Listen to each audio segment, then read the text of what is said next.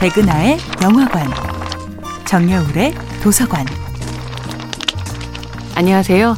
여러분들과 쉽고 재미있는 영화 이야기를 나누고 있는 배우 연구소 소장 백은하입니다. 이번 주에 만나보고 있는 영화는 2018년도 영화 Call Me by Your Name입니다. 한 배우의 다시 못올 아름다운 시절을 담아낸 작품들이 있죠.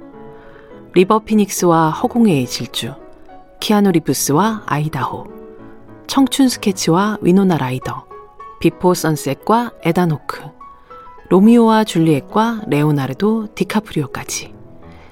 여전히 아름답고 멋진 배우들이지만 그들의 가장 젊고도 아름다운 시절을 담아낸 이 영화들은 어쩌면 인류에게 내려진 근사한 선물 같다는 생각을 합니다.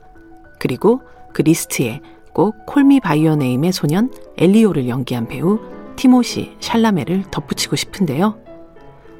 1995년생인 배우 티모시 샬라메는 Call Me by Your Name에서의 연기로 당시 23살의 나이에 최연소 아카데미 남우주연상 후보에 올랐는데요.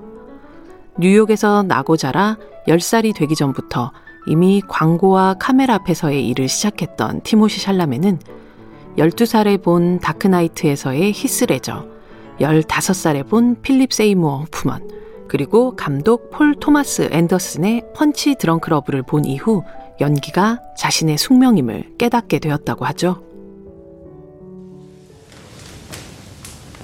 Call Me by Your Name에서의 이 배우의 저력을 확인할 수 있는 장면은 거의 4분가량 컷이 없이 이어지는 마지막 엔딩인데요. 뜨거운 열병 같던 여름의 사랑이 끝난 후 올리버의 결혼 소식을 전화로 전해 들은 엘리오는 타오르는 겨울의 벽난로 불을 바라보며 그 슬픔을 달랩니다.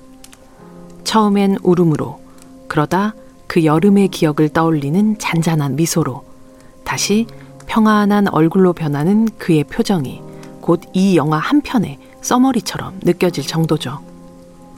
Call Me by Your Name 이후 티모시 샬라메는 그레타 거윅의 Lady Bird, 작은 아씨들, 우디 알렌의 Rainy Day in New York, 웨스 앤더슨의 French Dispatch, 드니 빌뇌브 감독의 Dune까지 세계의 거장들이 가장 먼저 손을 내미는 배우로 성장하게 됐습니다. 이 영화를 통해 제대로 배우라는 이름으로 불리게 된 티모시 샬라메에게 콜미 바이오 네임은 그 어느 해 여름보다 가득한 수학의 계절이었을 겁니다. 백은하의 영화관이었습니다.